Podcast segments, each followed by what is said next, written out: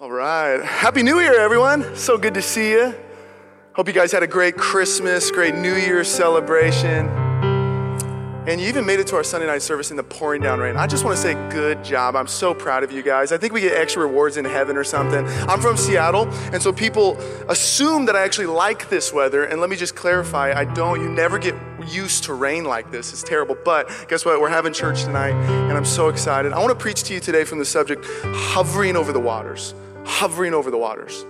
On New Year's Eve, I was on Instagram and I was scrolling through my feed, and one of my friends posted this. She said, 2018 went by in the blink of an eye.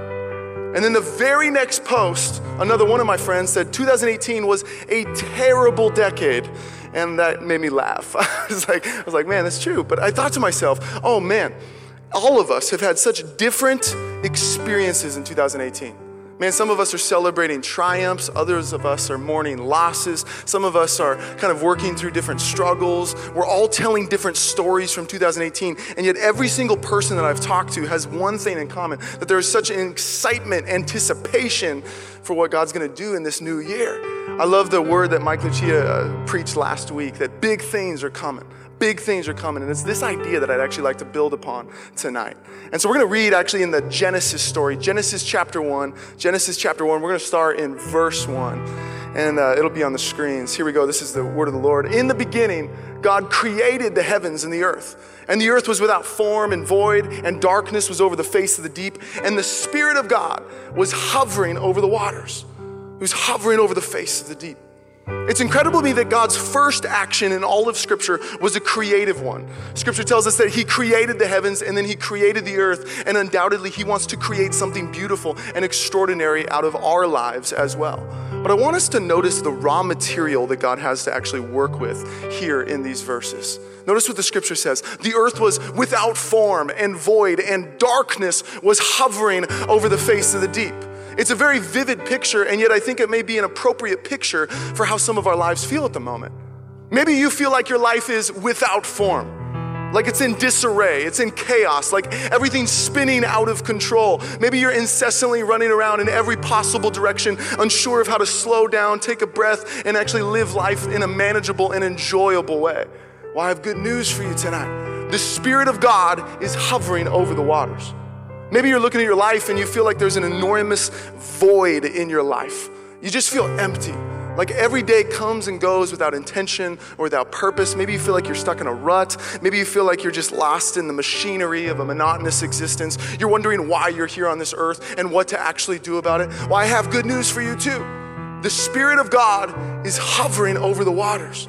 You may feel like your life is covered in darkness, like you can't break free from the guilt and shame of your past mistakes. You can't find reason or motivation to keep believing, to keep hoping, to keep praying, to keep fighting. Maybe you feel like you're just uh, absolutely under the weight of anxiety or fear or depression. Well, I have good news for you tonight, too. The Spirit of God is hovering over the waters. There is such anticipation, such promise in that statement. You see, whatever your current situation is, whatever your 2018 was like, whatever raw material your life may be comprised of at the moment, the Spirit of God is hovering over your life. Hovering over your life, wanting to take that raw material and create out of it something beautiful, something extraordinary, something magnificent, something that can actually inspire and help other people around you. The Hebrew word for hovering, interestingly, is used only two more times in the entire Old Testament. And the first time it's used in Deuteronomy chapter 32, verse 11, and it's translated fluttering, fluttering. Like an eagle that stirs up its nest, that flutters over its young, the Lord alone guided them. And then in Jeremiah chapter 29, or 23, verse 9, it's translated shaking. It's translated shaking. My bones break within me. My heart is shaking because of the Lord and because of his holy words. You see, the reality is that that phrase, that God is hovering over your life, really entails two things. The first thing is that God is actually fluttering over you. Now, I know that's a super poetic picture, but here's what it means it means that God's actually protecting you. That he's actually watching over you, that he's actually fighting your battles, some of which you may know nothing about. But he is watching over you as a good parent would do. He loves you. And whether you realize it or not, whether you admit it or not, man, he always has your best intentions in mind. God is fluttering over you. And yet the second thing that it means is that God is actually, He's gonna shake things up a little bit. He's gonna shake things up. I really believe that God wants to do something new in our lives, something great in our lives, something extraordinary. I really believe it. Come on, He wants to bring freedom to your soul, liberation to your heart, restoration to your relationships. He wants to partner with you to create something truly extraordinary. I gotta be real, I have really, really big dreams. I've already filled up 30 pages actually in my journal and that I started on January 1st, okay? So filled with dreams, with prayers, with goals, with everything. And yet, this is what I've learned in my life God is always trying to do something bigger than we are. God is always trying to do something bigger than we are. I'll tell you the truth. You cannot outdream God. You cannot outwork God. In fact, God doesn't hold us back. We tend to hold ourselves back. We tend to hold Him back. God doesn't confine us. We confine Him with our limit of our, our lack of uh, faith, courage, and love. God doesn't prevent us from becoming everything that we can be. We do that really well by ourselves. You see, the problem is not that God's intentions toward us are too small. The problem is not that God's abilities are too small or that his love is too small. The problem is that our expectations of what he can do and of what he wants to do with our lives are way, way too small. The Spirit of God is hovering over the waters, it's hovering over your life.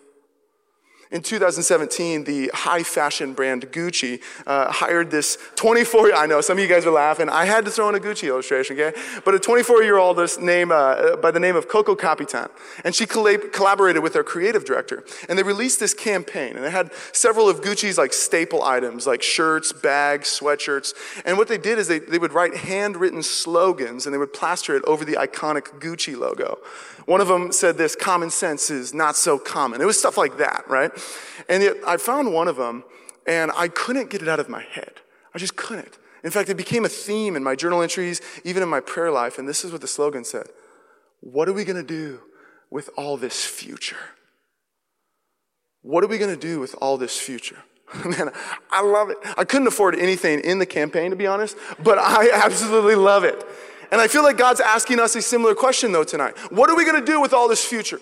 What are we going to do with the new year that has been given to us? What are we going to do with the reality that God is hovering over the waters and hovering over our lives? You see, if we keep reading in the Genesis story, I think we find a couple of things that we can do to respond in a way that will allow God to take the raw material of our life, whatever it may be, and turn it into something beautiful, turn it into something extraordinary.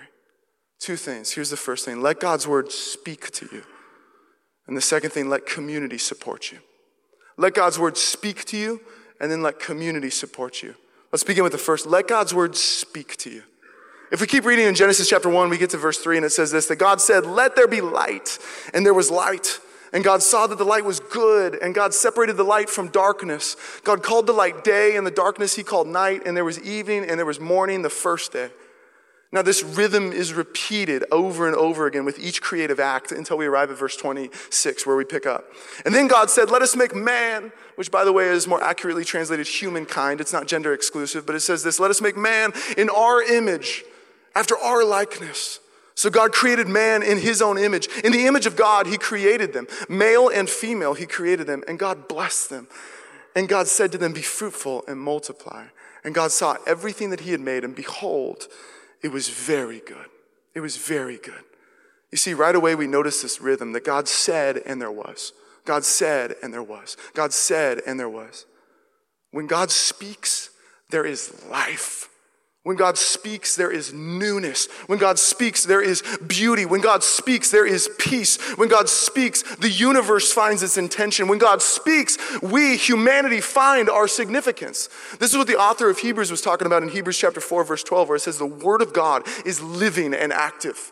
We are transformed when God speaks. We are liberated and set free when God speaks. We find our purpose when God speaks. But I want to draw another uh, attention to another crucial aspect and component of this story. Notice what God speaks. Notice what God is actually saying here. You see, after each creative act, God says, It is good, it is good, it is good. And then of us, He says, You are made in the image of God. You are blessed. You have purpose. You are very, very good. I want you to hear me. Some of you need to understand that when God sees you, He sees something good. You may see yourself as weak but God sees you going from strength to strength. You may see yourself as a failure, but God sees you as a son and a daughter that He loves. You may see yourself as unlovable, but God sees someone worth creating, worth loving, and worth dying for. And He proved it to us in the person of Jesus. You see, what sits in your head seeps into your heart. What sits in your head seeps into your heart. What do you think about when you think about yourself? What do you think about when you think about others around you? What do you think about when you think about God? Because whatever it is that you think about long enough will eventually become your, your belief system and ultimately your reality. And that's why we need to let the Word of God speak to us daily, to actually wash over us, to remind us of the truth that we are created with purpose and loved without condition. When we first started the church, I, I worked part time at a restaurant. Shout out to Revel, the best restaurant ever. Come on, let's go.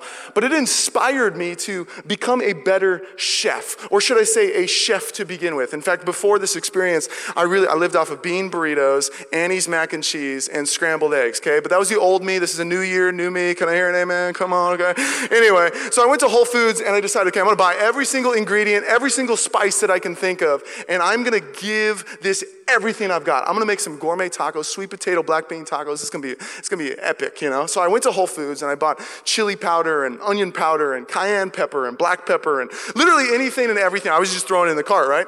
And so I get home and I make it all together and I sit down to enjoy this work of art, this masterpiece, this dinner that I had created. And I took the first bite and I was so depressed because they were the most disgusting disgusting, flavorless, bland, just terrible tacos that I've ever had in my life. I was so devastated inside and so confused. So I ended up uh, calling up one of my friends. I was just like, what did I do wrong? Like, I don't understand. I gave this everything I had, you know? And she asked me, she goes, well, did you add salt? I said, well, why would you put salt on tacos? That's so weird. And she said, you got to put salt on it, you know? Salt is actually what brings out the flavor. And then she said this, it's the key ingredient. It's the key ingredient. So many of us are missing the key ingredient to an extraordinary life. Now, don't get me wrong, we're throwing in every single ingredient that we can think of. Man, we read self help books, we see therapists, we see life coaches, we do every single exercise class at the gym, none of which, by the way, are inherently wrong. I've done them all. But for some reason, even though we do these things, we still feel so empty inside. Even though we do these things, life still feels so flavorless. It's like what we just read in Genesis. We're trapped in this existence that's without form and void. It's because we're missing the key ingredient. The only one that can fill the void in our life. The only one that can actually bring us true purpose and meaning and significance. The only one that can bring us hope even in dark places. His name is Jesus. And incredibly, ah, he's spoken to us. And he continues to speak to us. And he wants to speak to us through his word. This book, it's absolutely changed my life. It's led me to so much happiness and peace and comfort and wisdom. It's pointed me to God. It's navigated me through the most difficult and troubling and hard, uh, sto- like parts of my life story. It's allowed me to know Jesus as my best friend, and it can do the same for you. But this book is often undervalued because it's often misunderstood. And so I want to just take a couple of minutes, and I'm going to do a little bit more teaching than I am preaching in this kind of next segment of the message. But I just want to kind of shed some clarity on that. Because I think that there are two main questions that our society has when it comes to actually approaching this book called the Bible, called Scripture. And I think the main two questions are this Is Scripture trustworthy? And is Scripture regressive, culturally speaking? So let's begin with the first one Is Scripture trustworthy? One pastor said very transparently, he said, People who have known Scripture the best have often represented God the worst. And if you've experienced that on behalf of Christians everywhere, I just want to say I'm so sorry. If, if you didn't know this, Christians, we Christians are, are hypocrites in transition. Like Jesus has changed our lives, but we're still trying to become more and more like him. And so this would be my advice. Don't let one bad messenger spoil God's good message. Don't let one bad messenger spoil God's good message. But there's another thing I think regarding the trustworthiness of Scripture. I've talked to a lot of people that say that because there are great stories and legends in this book, that it can't actually contain truth.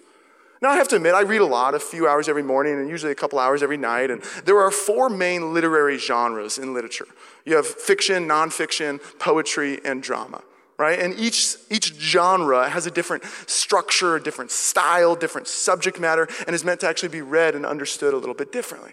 And the Bible, we have a similar thing when it comes to Scripture. You see, the Bible itself, even the name the Bible, means little books. It's a collection of 66 little books, and they're different types of books. When you open it up, you find a section that's poetry and wisdom, the Psalms, Song of Solomon, Proverbs. They look like, sound like, and should be read and understood like poetry. And then there are books called the epistles, which actually means just letters Galatians, Ephesians, Philippians, Colossians. And these are actually letters written from one person to another person or another group of people or churches. And the author, for the most part, makes his intentions clear right away, so they're relatively easy to read and apply to our lives. And then there are historical books. In the Old Testament, you have 1st and 2nd Samuel, 1st and 2nd Kings, Ezra and Nehemiah. In the New Testament, you have Matthew, Mark, Luke, and John, the biographies of Jesus, the Gospels, and the book of Acts. Now, a lot of people attack the legitimacy of these books. But people who reject them as non factual don't really, and I say this very kindly, don't have a very good grasp on the development of literature. And I say this to teach us to build up our confidence in the scriptures. You see, if you read a novel today, it is filled with detail and realism. Like the author can easily spend at least two pages describing the room that the protagonist is sitting on. And yet, in ancient literature, details were spare. In fact, one scholar said this that in ancient times, romances, epics, legends were high and remote, and details were only included if they drove the plot. And yet, when you read the Gospels, when you read this book, it's filled with detail, it's filled with realism. It's filled with information that would, to be honest, be completely unnecessary outside of it being evidence of the author's own uh, memory and experience. Things like the disciples caught 153 fish. Things like Jesus was actually asleep on a pillow when the disciples got stuck in the storm. You see, these little details are actually there, not for us to just kind of skim over, but to actually increase our faith, to realize, wow, the Bible's actually telling the truth. But lastly, there are books and portions of Scripture that are relatively unclear in regards to genre.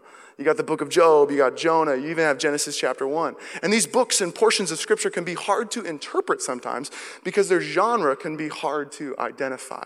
So the question is okay, well, what do we do when we come up against those kind of books? What do we do? Some people say, like, well, if Jonah got swallowed by a fish and that's in the Bible, it definitely can't be truth. But when we say stuff like that, when we believe stuff like that, we, we are, we're forgetting the message of Scripture. You see, Scripture is the story of Jesus. It's the story of Jesus. The Old Testament sets the stage for Jesus. The Gospels record the life of Jesus. And the New Testament teaches us how to live for Jesus. Scripture is the story of Jesus. It's the story of his incredible love for humankind. It's the story of his unrelenting commitment to those he loves. It's the story of how he bankrupted heaven to actually bring abundant life to, here, uh, to us on earth. It's the story of Jesus. Every single page points to him. And in Scripture, we have a direct window into his heart into his love for us. So the more we get to know God's word, the more that we're actually going to be connected to God himself. It's amazing. But then we have that second question. Is scripture regressive? Culturally speaking. In other words, what does that mean? It means does scripture hold us back as a society? Does it keep us from moving and developing further and forwards? A lot of people believe this and they dismiss it as irrelevant, but I'd like to suggest that, that that's, that ideology exists because people actually take scripture out of context. Let me give you just two quick examples, and I'm done with the teaching portion. You guys are doing a great job. Come on. Okay, uh, Ephesians chapter 6, verse 5 says this Slaves, obey your earthly masters. Now, we read that, and we immediately are appalled by the Bible because we hear the word slavery and we think of the slave trade in the 18th century or the existence of human trafficking in our world today. But that's not what the Bible's talking about at all Uh, slavery is evil. That's not what the Bible's talking about. In first century Roman Empire, when the New Testament was written, there was almost no difference between actually a slave and an average free person. In fact, one theologian says this. He says, slaves were not distinguishable from others by race, speech, or clothing. They lived and looked like everyone else and were not segregated from the rest of the society in any way. From a financial standpoint, slaves made the same wages as free laborers and therefore were usually not poor. Slaves could accrue enough personal capital to actually buy themselves out. And most important, very few slaves are actually slaves for life. So when you read Ephesians 6 5 in its proper context, the way it should be read, then all of a sudden, what do you hear? Oh, we're supposed to actually work hard for our employers. We're supposed to actually give our best to them. We're supposed to honor our bosses. Here's one more example, super quick. 1 Corinthians 11, 6 says this, that a woman should wear a head covering in church, okay? Now, a lot of people, we read this and we go, what is the Bible talking about? And a lot of people conclude that it's actually degrading towards women. But in first century Corinth, a head covering was a physical symbol of being married like a wedding ring is today. You see, the church in Corinth was notorious for being sexually promiscuous. Paul, the author of 1 Corinthians, was in no way degrading women at all. If anything, when taken in context, the Bible is the biggest advocate ever for women's rights. But here he's communicating if you're married, wear your wedding ring. Be faithful to your spouse. Don't elicit sexual availability. That's the point. But the reality is that many of us, we read the Bible superficially. We skim over it, and if something offends us, then we close the book, and that's it. But we can't do that because when we do that, we miss out on the beauty of Scripture and the life that it actually provides for us and gives us. We have to learn how to read Scripture in context, figure out what it's actually saying to us. And I'll just say this it's actually not that hard. You don't have to go to Bible college, you don't have to have theology degrees. In fact, I, the easiest way to do this is actually just buy a study Bible or even download a study Bible app on your phone. And anytime you're reading scripture and you come up against something you don't understand, something doesn't make sense, man, you open up that study Bible, you go to the footnotes, and boom. Nine times out of ten, it'll make perfect sense. Now, what do you do with that one time? The, the, the tenth time, where even in its proper context, scripture says something that makes us feel a little uncomfortable. I love what Timothy Keller says in response to that question. He says this If you eliminate anything from the Bible that offends your sensibility and crosses your will, you will have a God essentially of your own making, and not a God with whom you can have a relationship or genuine interaction.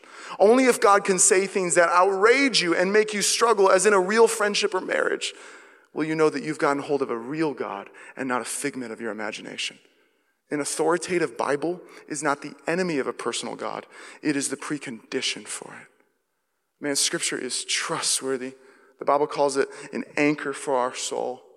Man, it is not culturally regressive. In fact, I'd say it's quite the contrary. It is the thing that, man, if we turn to it, it will lead us to Jesus. It will give us a window into His heart and His love for us. It will actually allow us to have a real and intimate and uh, an alive relationship with God.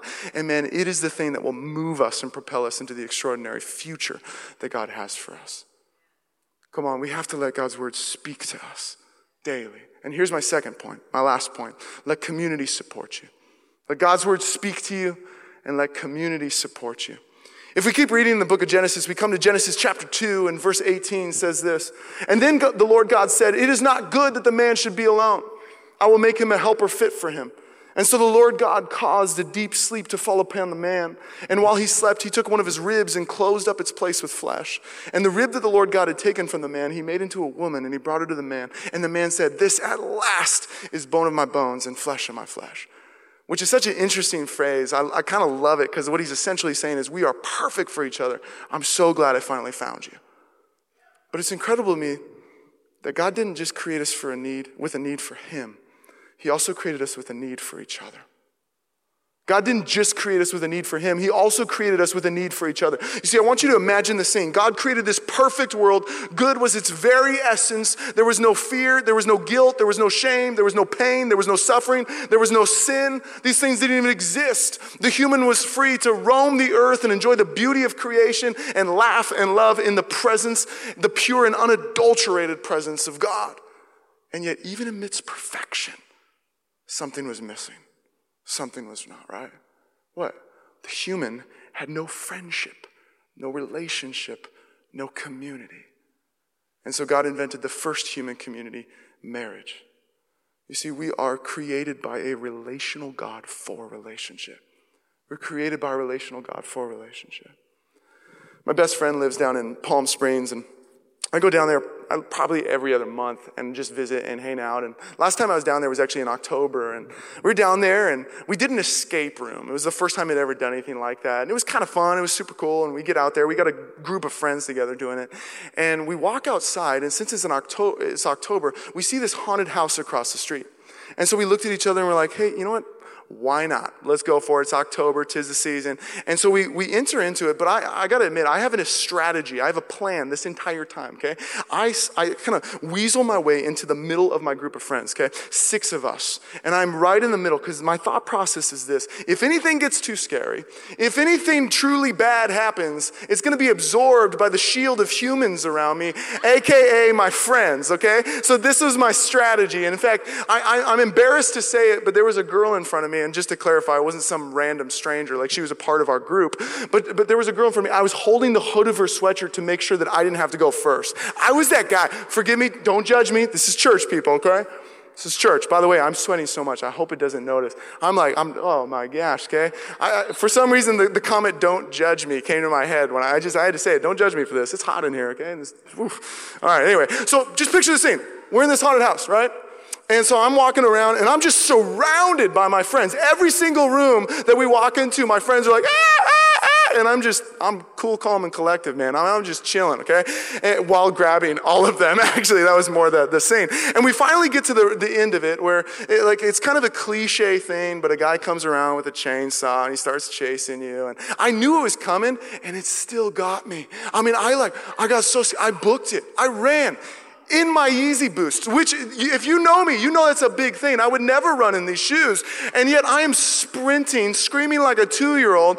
And the particular like haunted house, it was kind of, it was shaped like a loop. And so the end of the haunted house was also where the entrance was. And so I'm just sprinting, just booking it. And I find, I go down like, you know, and I'm trying to catch my breath. I'm sweating like I'm sweating right now. It's so embarrassing, okay?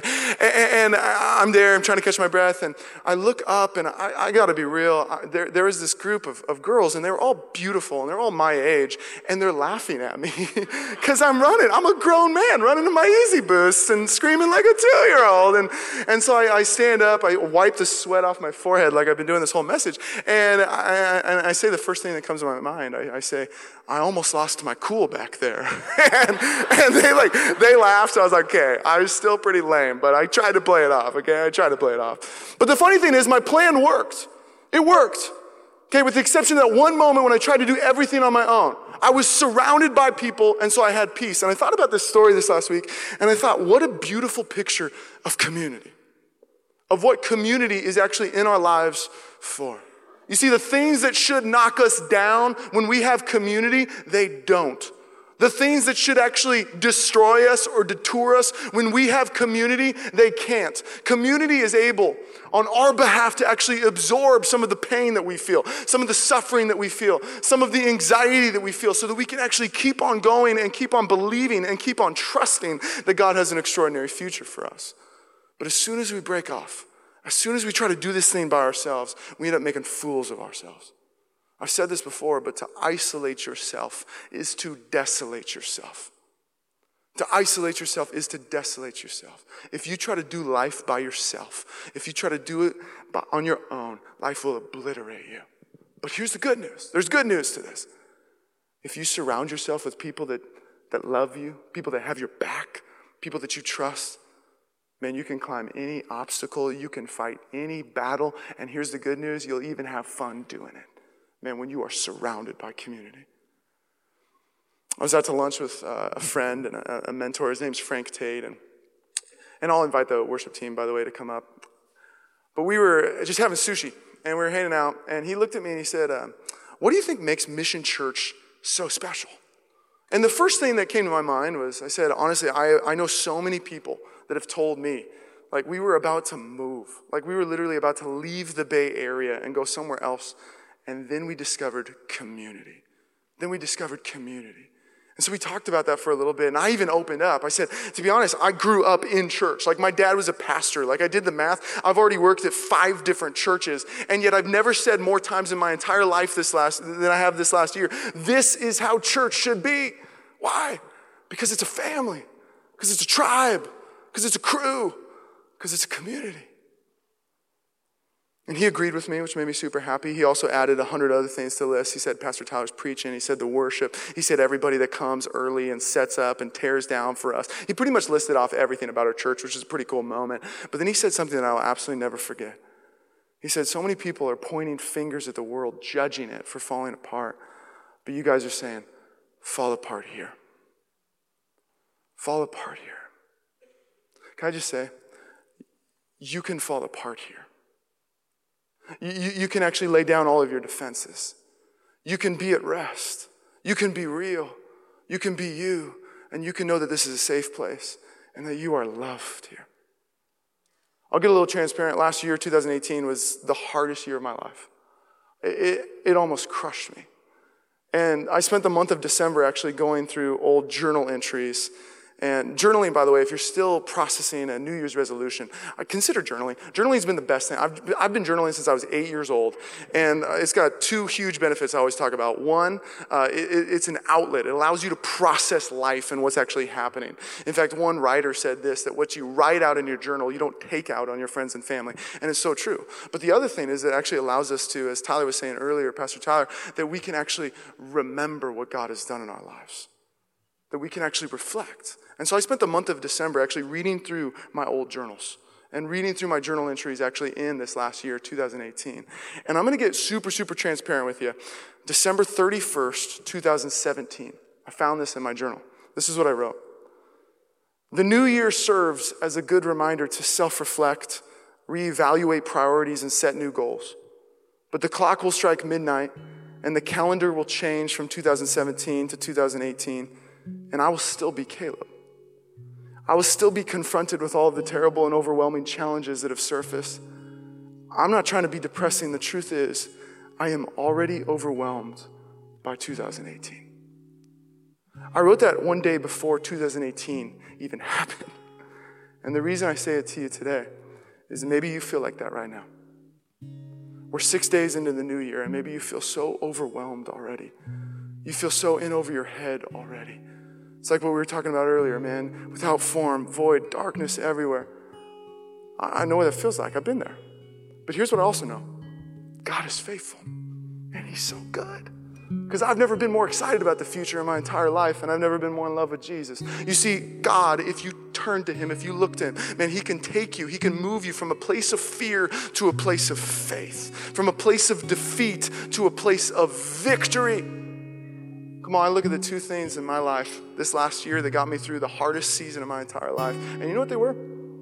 God's word spoke to me every single day, and I had an army of people surrounding me.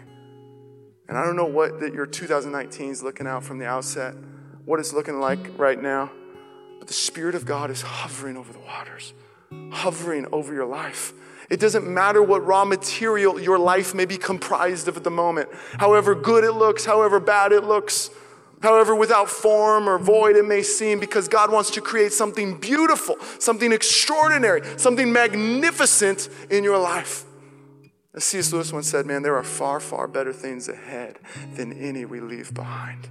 So the question is, what are you going to do with all this future? Man, I pray that you would let God's word speak to you and that you would let community support you. Would you pray with me?